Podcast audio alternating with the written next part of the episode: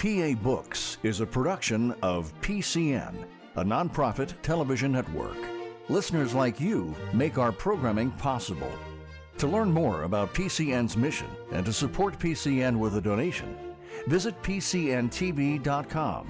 This link and others can be found in our show notes. We appreciate your support.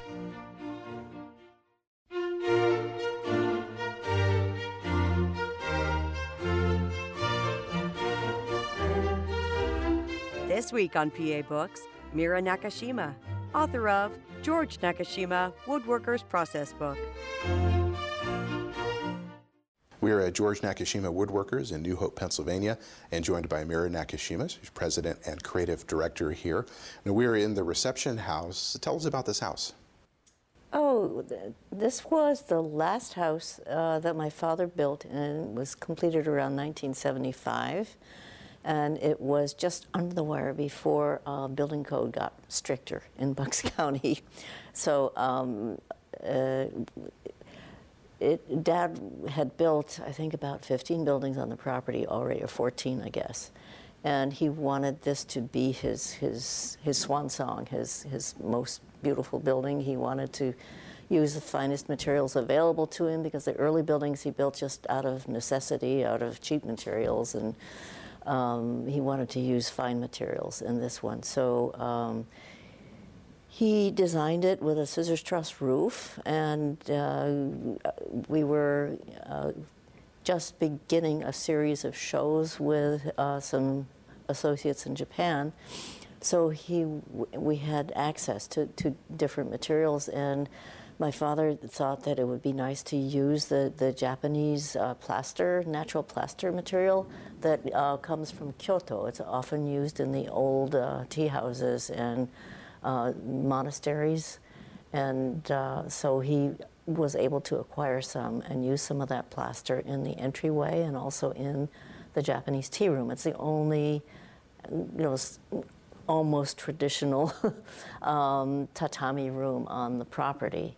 And it's, uh, and, and he also used really nice wood on the floors. I mean, in the beginning, he just used whatever he had, and um, but he had uh, bloody birch, uh, which I guess he didn't like for furniture, so he, he put it on the floor. But it, it's it's it not only random width and random length, but it's random angled, too. So it's kind of put together like a jigsaw puzzle. Um, he wanted to have a Japanese uh, bath, and he designed the bath um, with a freeform shape that is sunken. He ordered, uh, again through his friends in Japan, ordered a wood burning uh, boiler for that uh, Japanese bath and had that installed. And in 1975, um, he was uh, well aware of the fact that we are going to run out of fossil fuels one of these days. And he wanted this building to be habitable without fossil fuels. So um, there is, you know, he did install an, uh, a boiler with, with hot water uh, heat. Uh, that's, that's, you know, the boiler is run by oil, I think. uh, but he also built this great big fireplace behind me in the style of the early American farmhouses. Uh, It, uh, and it's kind of built like a Franklin stove, too, so it projects out into the, the room, and it does have a, a fan system behind it, so it can heat the entire uh, building, which is basically a run, one-room building. So he was he was ahead of his time as far as uh, fossil fuel consumption. He was also ahead of his time in uh, the, there's a building down the hill here which is called the Pool House, and it's a it's a warped shell roof, but it has uh, it has hot water pipes on the roof. So that was his way of utilizing the solar heat uh, to heat the, the water in that building in 1960 before people really thought about that. So I'm pretty proud of Dad that he, he uh, looks forward to, well, I mean, he's very relevant today, even. And uh, we're lucky to, to have the materials that he had. He happened to have this Buckeye Burl uh, plank from California that he'd purchased and he used it as a centerpiece of this room. These ottomans here are, uh, were designed for Governor Rockefeller's home in Pocantico Hills. And that goes back to a piece of Dad's history that when he, um, after he finished his round the world trip um, on a steamship, because he graduated from MIT in 1930 and uh, one of his jobs was uh, mural painting. He, does, did, he painted some murals in Albany, also in Harrisburg, but then he ran out of work and decided that the best thing to do would be to sell his car and buy a steamship ticket around the world. So that's what he did. he started off in uh, 1932 or so and uh, went to Paris. He bummed around Paris for a while and then got on the boat and ended up in Tokyo uh, where some of his relatives were. And his father said, I think it's time you got a real job. So he got a job with Antonin Raymond, uh, who was a Czech architect, uh, trained in Taliesin with Frank Lloyd Wright, and was called over by him to uh, help on the Imperial Hotel in Tokyo in 1921, I think it was. And, um, and then he opened his own office and invited a lot of uh, uh, architects who'd been trained in the USA and in Europe and were familiar with the, the, the new technology of steel and concrete. And so Dad was in that hotbed of architects in the 1930s um, in Tokyo and was commissioned, oh, he wasn't commissioned, but Raymond was commissioned to build a dormitory in uh, South India for the Sri Aurobindo ashram, and she wanted it out of reinforced concrete. And um, Raymond knew that he'd have to send an architect to be on site to supervise the construction, and nobody else wanted to go, so Dad volunteered, and he went in uh, 1936 and became so involved with the fabric of the ashram during the process of building this building that he became a disciple of Sri Aurobindo in 1938 and uh, thought he was going to stay there for the rest of his life. Anyway, one of his best friends at the Raymond office was Junzo Yoshimura. And uh, Yoshimura took him around to all these buildings that he thought were beautiful architecture. And so he, he learned a lot about traditional architecture and aesthetics and the way buildings are put together and the modulation of shoji screens and all that sort of thing from his friend Junzo Yoshimura. No, Rockefeller had uh, commissioned Junzo uh, to design his home in Pocantico Hills and wanted him to do the furniture. And Junzo said to Rockefeller, why don't you have my friend George do it instead? So that became, I think, the largest project my father ever did and uh, the most lucrative project. And because of that project, he must have had money in the bank, and so he built this building and was able to afford to use fine materials for this. So that's where we are. many of the items that were surrounded by the chairs, the, the tables, the ottomans, as you mentioned, were, were designed by him and built here. Uh, now you have published a book called a process book that includes drawings and, and photographs of many of these. What is a process book? Well, I had a, a design assistant a few years ago, and um, we had had catalogs, you know, in different forms from the 1960s. And some of the early catalogs had drawings that my freehand drawings that my father had done of the furniture. And then when I came in um, in the I came here in 1970 to came back to help Dad. After he passed in 1990, um, I had a a friend who was a graphic designer and was also a photographer, and we started making catalogs with, with photographs of actual pieces of furniture. And my design assistant said, Well, the trouble with that is they are specific pieces of furniture. Every piece we make is different, and people will get the catalog and they'll look at a picture and say, I want one of those. And they can never have one exactly like that. So she said it's confusing, and we should we should make a, a book that explains our process, you know, why things never come out the same, why they're designed around the piece of wood, uh, what happens when the wood is finished and why it changes color and why we don't have any control over that because we don't use stains. And uh, so we went back to the sketch format.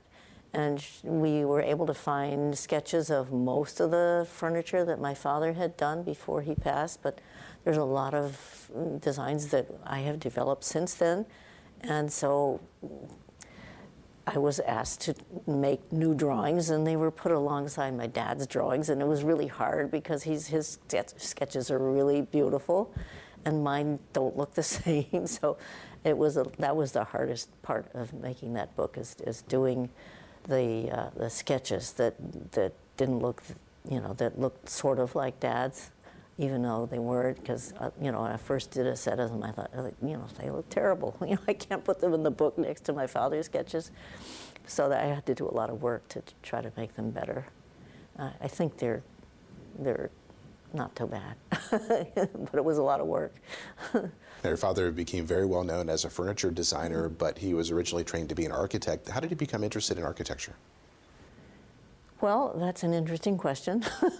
he, um, he, uh, my father uh, was uh, born in Spokane, Washington. He grew up in the Pacific Northwest, and just recently, and it was last year, I received um, an email from someone that I didn't know. His name is Ron Ketcherside, and he had done a lot of. He's, I guess he's a Boy Scout leader, and his son has, is in the Boy Scouts, and somehow or other he had, he got access to the archives of the Boy Scouts of America, and he found information about my father and his trips when he was a Boy Scout. Now, Dad was born in 1905.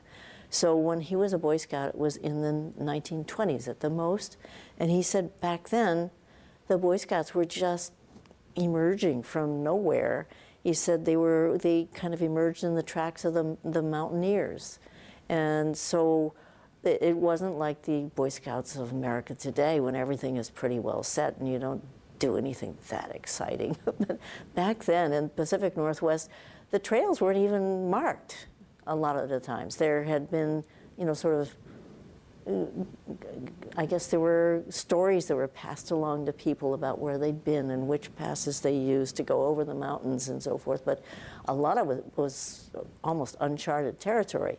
And he found in the, the Boy Scout archives exactly when and where my father traveled. He said it wasn't just a question of horizontal travel, uh, but it was a question of vertical travel. I mean, he, Dad always talked about when he was uh, he, he just was really excited and, and uh, interested in and and forever grateful for the experience of hiking in the Pacific Northwest mountains. But I didn't know how primitive that was. I mean, Ron Ketcherside went into the archives and found the, the kinds of heavy backpacks that they used at the time and the kinds of canned foods that they had to take with them when they went uh, traveling. I actually met Ron Ketcherside when I was in Seattle. When was I in Seattle? In March.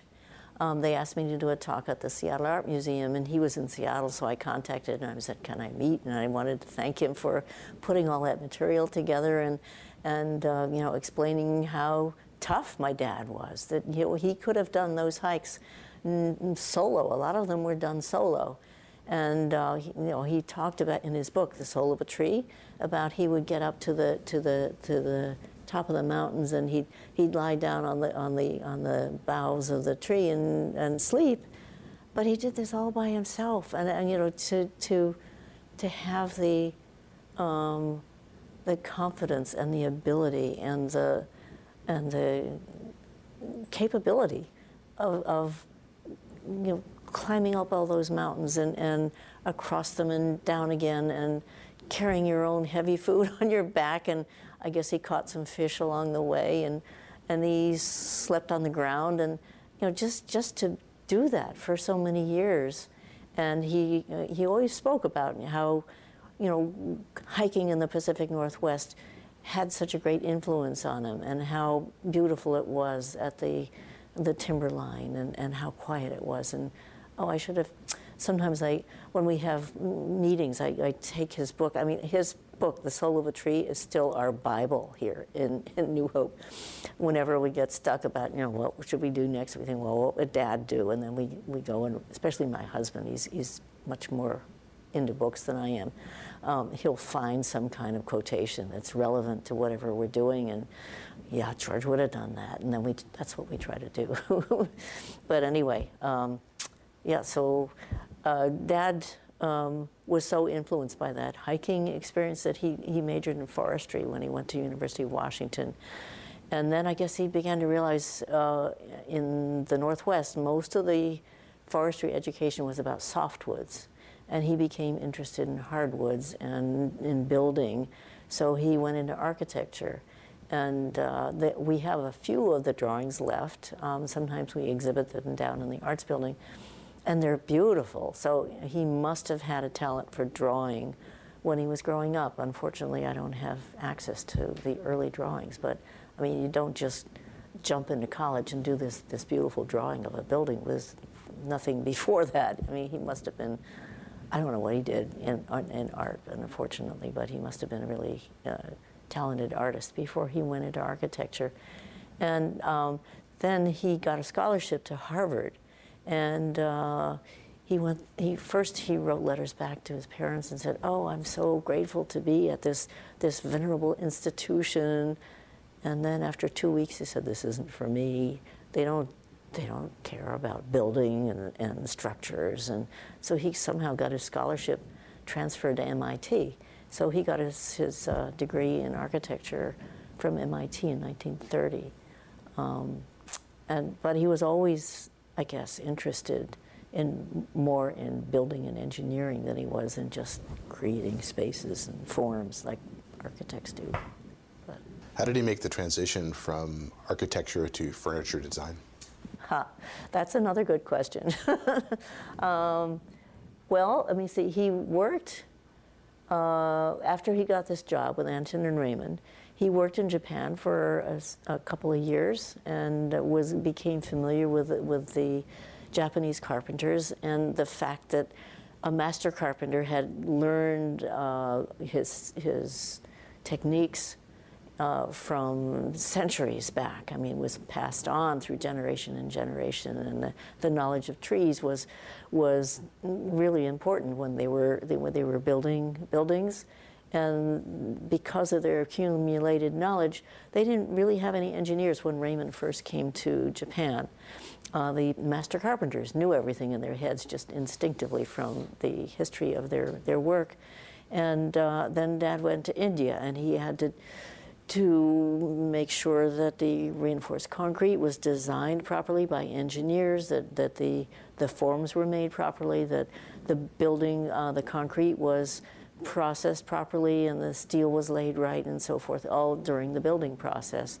And so it, it the, to this day, that building, Golconde, is one of the finest buildings uh, in India. It was the very first uh, building ever built in the whole continent of India in reinforced concrete in, in 1936. And um, so, anyway, because of the war, Dad was on his way back to the U.S. He stopped in Japan for a little, I think, six months or so, and then. Um, when he came to the U.S., I mean, in the meantime, when he was in Tokyo, he met my mother, who was on her way back from Australia. They'd both been brought up in Seattle, and they became engaged and were married in Los Angeles. And before my mother left Japan and came to meet my father, Dad decided he better do a survey of the architecture along the West Coast. And in doing so, um, the story is that it was a Frank Lloyd Wright building. It may have been another building, but he was just like totally disillusioned with the way American architecture was being made. He said it was very shoddy craftsmanship. It was like a stage set. I mean, they would use bang together two by fours with nails, then they covered it up with something nice so it looked nice. And um, he said he, he wanted to do honest architecture. He wanted to do something that he could control the quality of from the beginning to the end. So um, when he got married and moved up to Seattle, he did architecture for a while uh, to help pay the bills, but he also developed a uh, friendship with this uh, Maryknoll priest, uh, Leopold Tibesar, who was um, uh, he was ministering to the Japanese American community. And he worked out it, I don't know if Tibesar came to him or he went to Tibesar, but Tibesar had built a, um, a center for the Maryknoll missionaries, and there was a boys' club in the basement that he had furnished with woodworking tools, and he needed somebody to teach woodworking to the young men in the community. So Dad got the job. He taught uh, woodworking to the young men of the community, but he was also allowed to use the machinery to create his own uh, set of furniture. So he just went out and started making furniture in Seattle. Um, working with the Raymond office, the Raymond was office was like the Corbusier office. They did the entire thing. They didn't just do the structure, or they didn't just do the building. They also did the interiors. So uh, Noemi Raymond particularly was in charge of the interiors, and so I'm sure my father worked with her. There's a, a, a series of books that the Raymonds put out in the 1930s, and I believe some of those drawings were done by my father. So he learned not only about structure of buildings, but uh, about uh, designing furniture from the Raymonds. So, but, but you know, to go out with furniture as his main occupation was pretty gutsy. I mean, I think back in those days, if you studied design, there weren't too many choices. I mean, now there's all different kinds of design you can study, but um, there was, I don't think there was anything which is now known as industrial design. It was, it was all just architecture or something. So Dad felt that he could do uh, furniture because he said it was like architecture, only smaller. Now, during the Second World War, Franklin Roosevelt ordered the internment of Japanese Americans along who were living in the West Coast areas, and you, your mother, and your father uh, were interned in Idaho. What was that experience like for your family? Well, my mother was a basket case. I was six weeks old when we were interned, and it was, you know, was her first child, and that was bad enough. But be, to be put into camp where there, there, you know, there's just a communal, you know, bathroom and and no kitchen facilities and, and um, out in the desert. Uh, they, my aunt Thelma, one thing that they did, which was a, a, good thing to do, was they realized that if they were all stuck in this camp on the desert, at least they would gather as many members of the family along the East Coast together as they could and, and ask to be put in the same camp. So even though we were in camp, we had each other.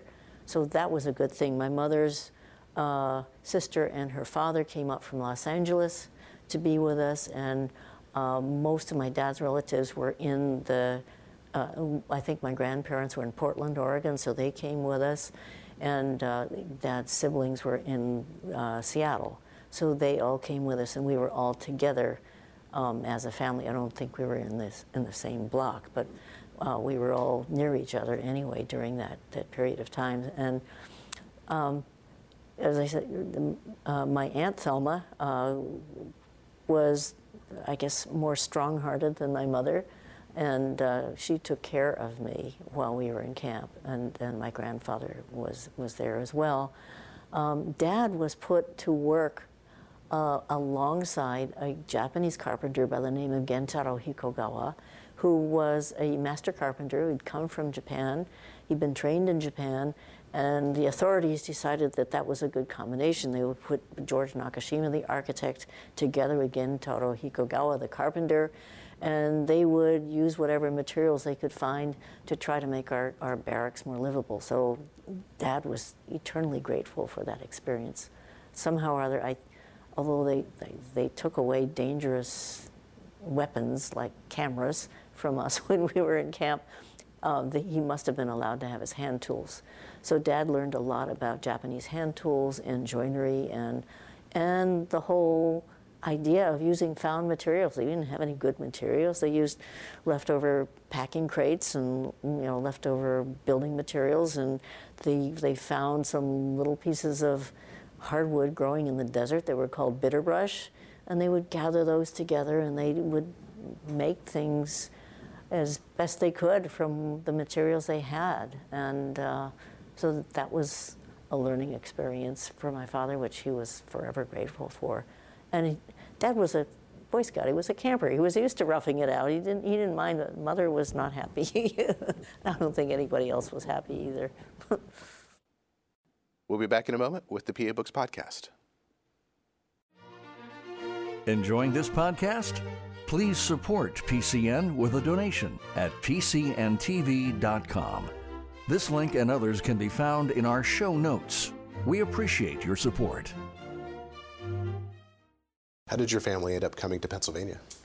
Well, it turned out that uh, Dad's professor, uh, I think he was the head of architecture and, uh, at MIT, found out what had happened to us. And the Raymonds had left uh, uh, Japan and had come back to the USA by a circuitous, circuitous route. Um, they went by way of South America and then by way of Europe and then came back uh, across the Atlantic uh, to uh, resettle in the U.S. and they found a broken down harm, farmhouse in Pennsylvania and moved in. And so they were, they had an architectural office. They had actually brought some of their employees from Tokyo with them to work in Pennsylvania before the war got really bad. And uh, so this professor at MIT contacted Mr. Raymond and said, Mr. and Mrs. Raymond, I think Mrs. Raymond was, was instrumental in, in getting us the, the release.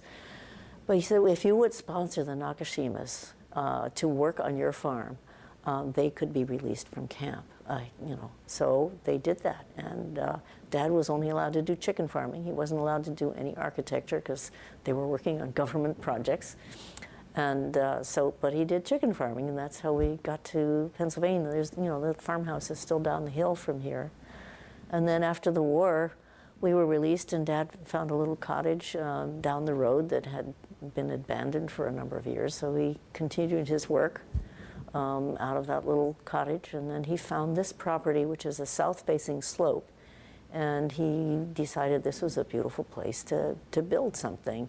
And uh, he found who owned it and went and knocked on his door and uh, said, I don't have any money, but I would like to uh, start work and build a house on three acres of your property. Is it okay if I work it off in labor? And so the farmer happened to be an MIT graduate. He says, okay, fine. So um, there was a, a, an army tent. Dad started building the, the uh, shop first, the workshop, because he knew that he would need a place to work and to earn money. And then um, he, one of his, I guess it was a friend, I, he must have been a friend, said, you know, I'm having troubles with my wife. Can I pitch my tent on your property? And Dad said, sure. And then he made up with his wife and left the tent behind, and so that's where we lived for the first uh, year or so. and then he kept on building. So after the Second World War, as your father begins to establish his woodworking business here, how long does it take for it to catch on? Well, in the beginning, when Dad was, um, when we were all staying down at the Raymond farm, um, Anton and Noemi um, knew some of the people in the design world and introduced Dad to Hans Knoll. And uh, um, in the mid 40s, I think after Dad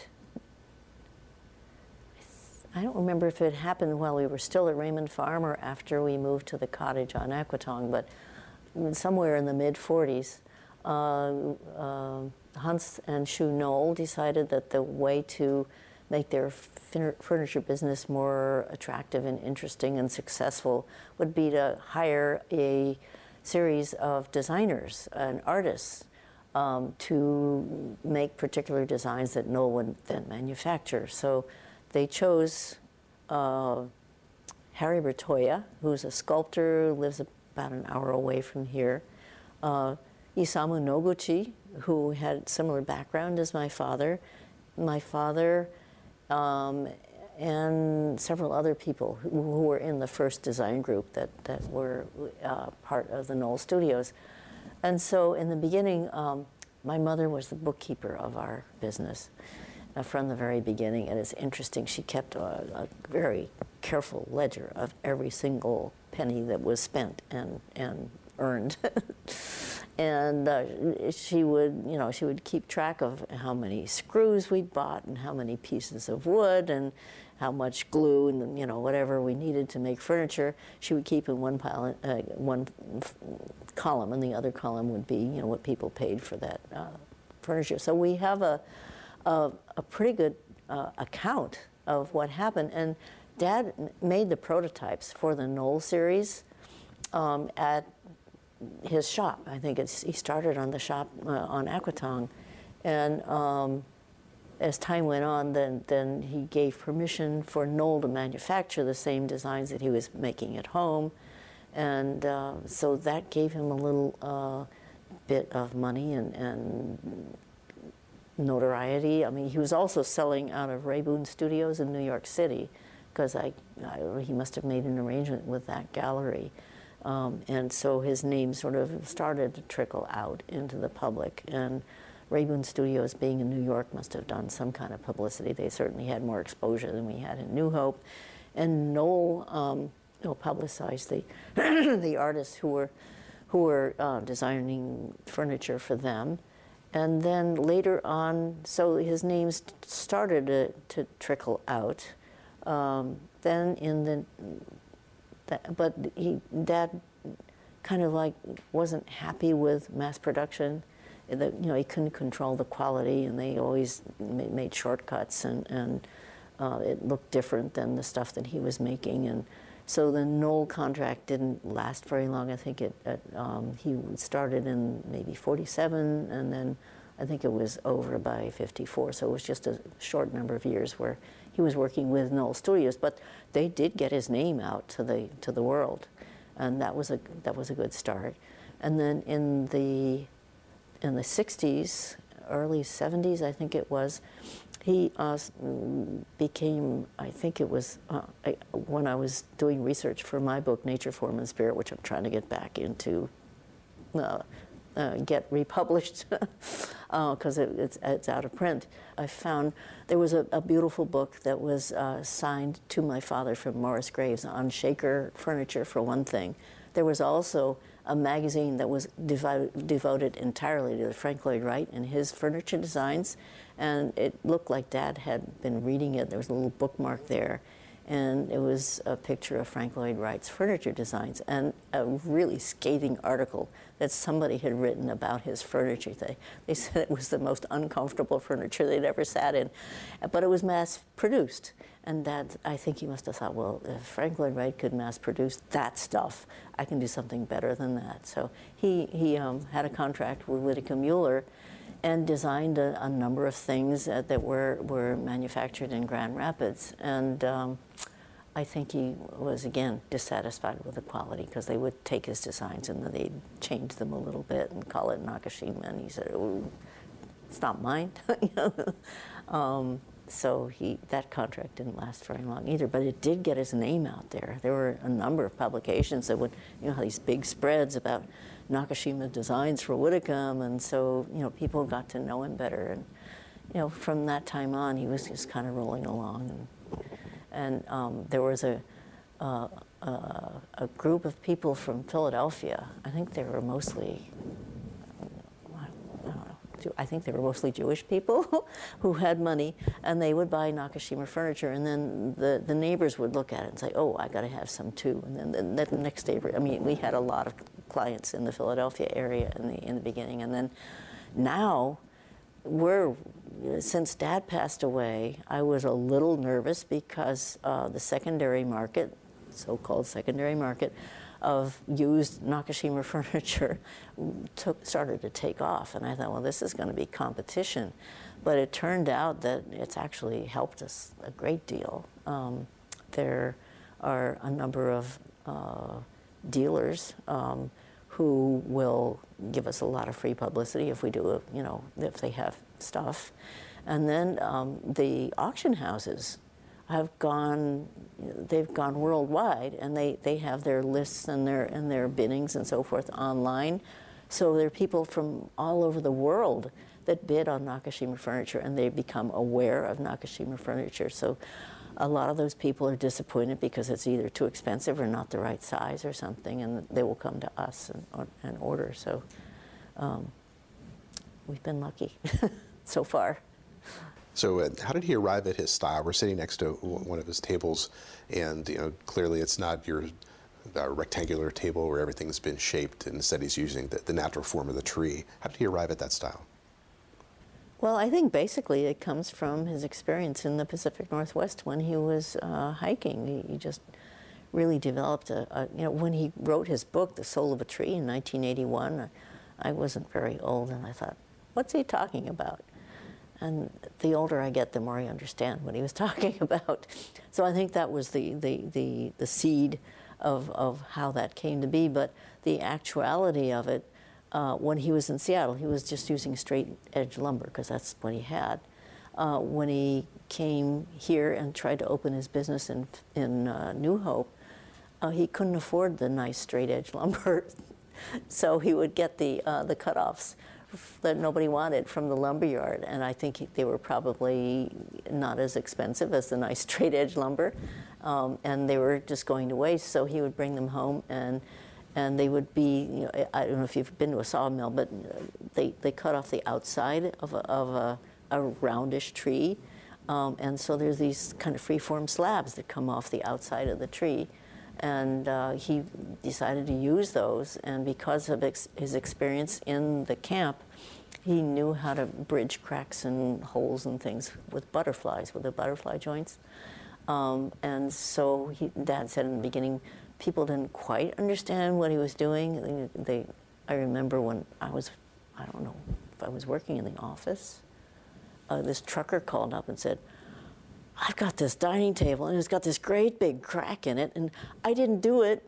And, and, and we kind of laughed and said, well, you know, well, anyway, Dad said after a while people paid extra for the, for the, the cracks and the butterflies, so that became one of his, his trademarks. But he believed in using uh, that there was beauty in the natural form of a tree, and I think he learned that also when he was in camp with this Japanese carpenter.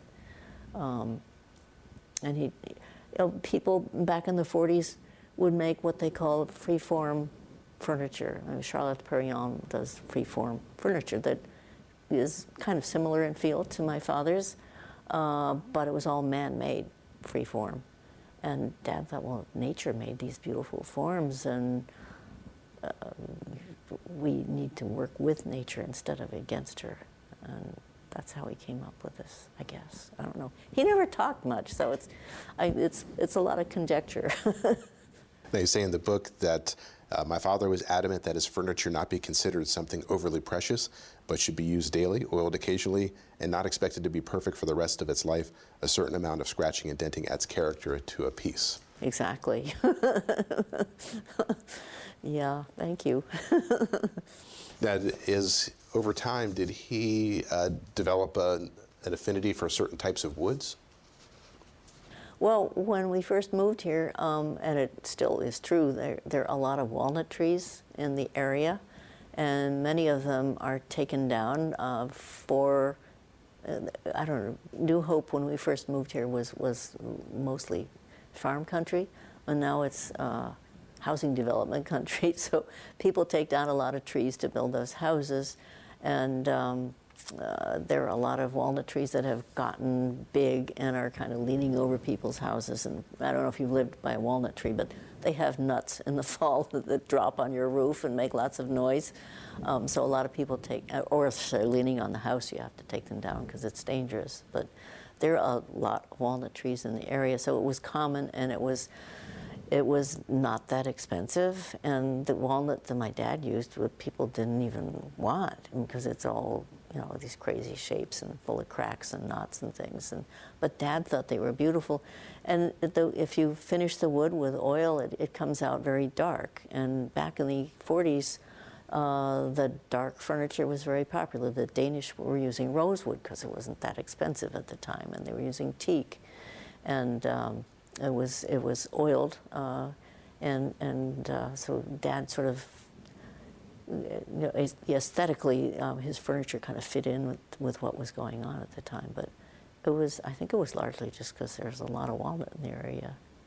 But it, he found it was very beautiful too. I mean, the trees that, that nobody wanted would sometimes they'd have these um, bark inclusions down the center where, where the two main branches go off this way and the bark sometimes gets caught between those uh, branches and, and, is embedded in the, the, trunk of the tree, and around that area is usually really beautiful grain. And in, to most people, that would be worthless, but it's, it's, it's, you know, Dad thought that was really beautiful, and, and to incorporate that into his designs was, was an adventure.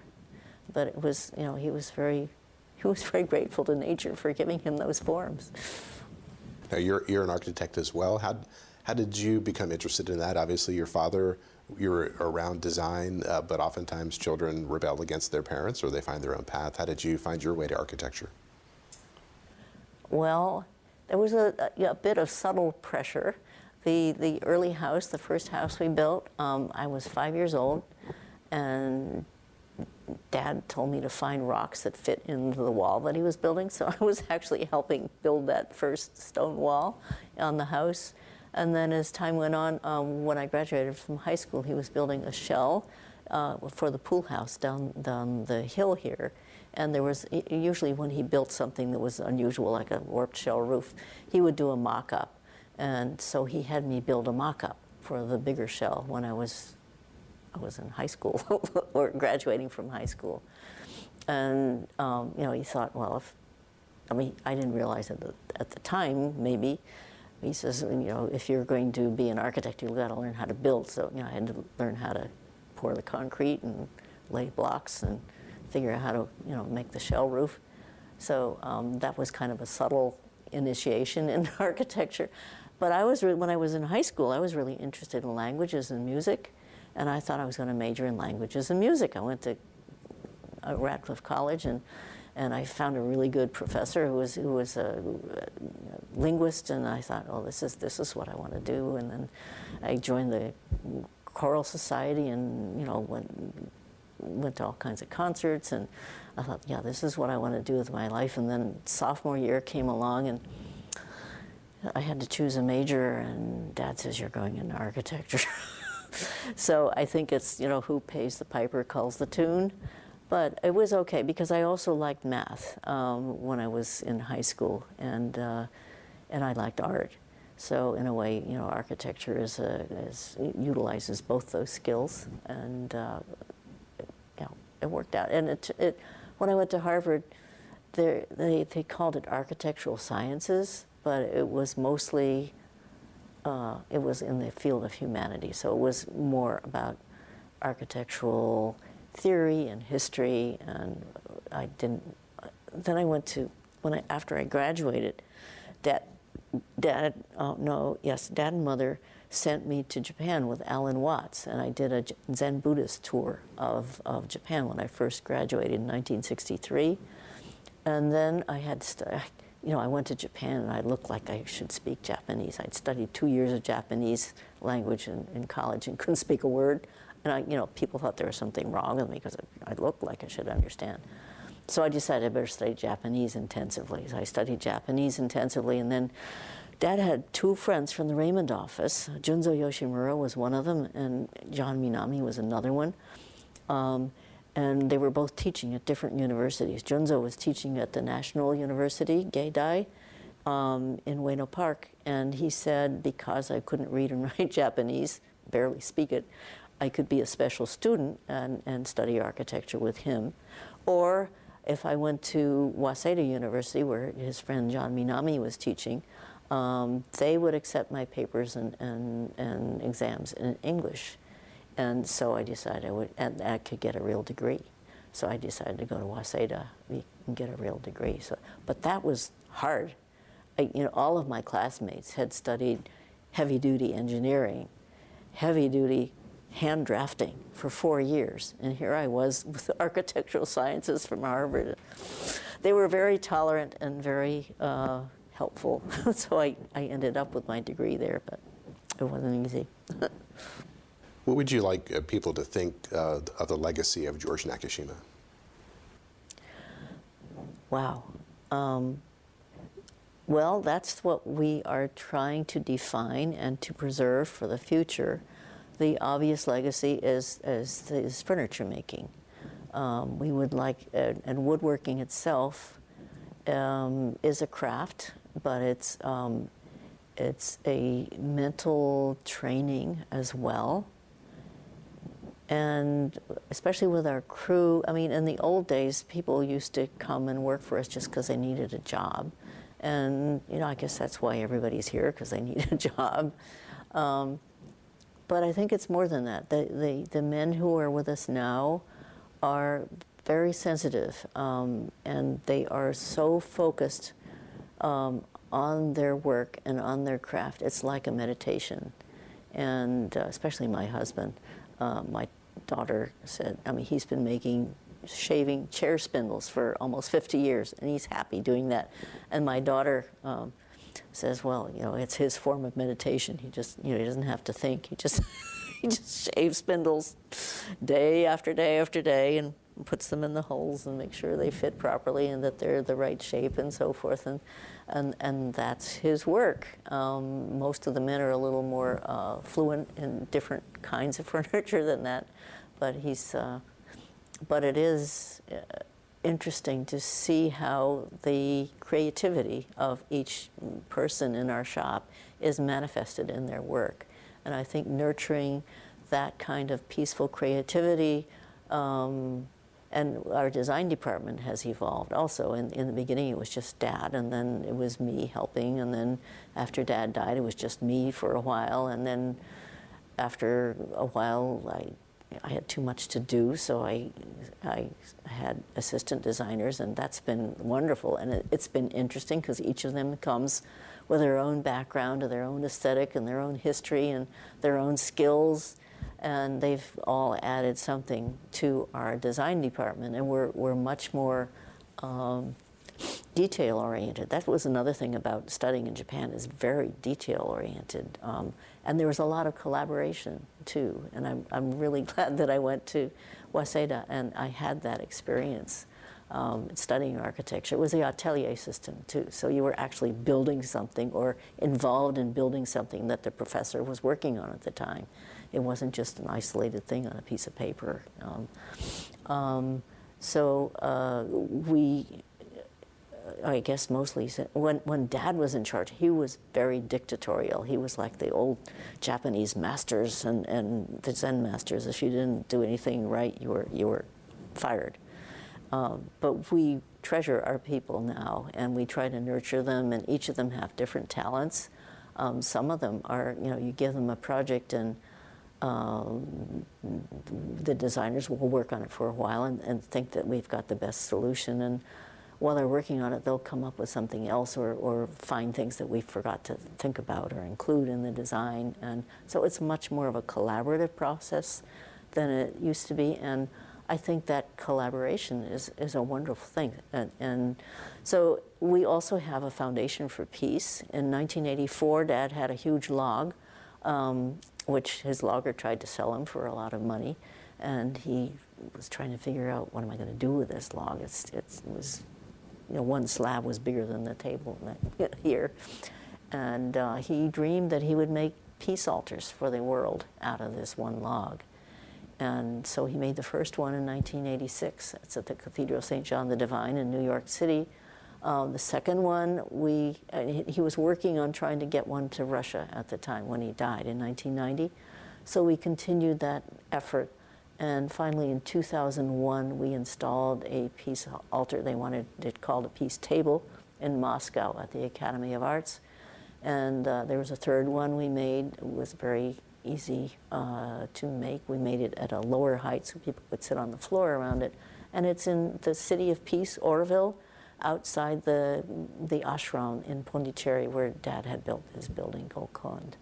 So um, there are three so far. Um, we hope that there will be places for three more, at least, in other continents of the world.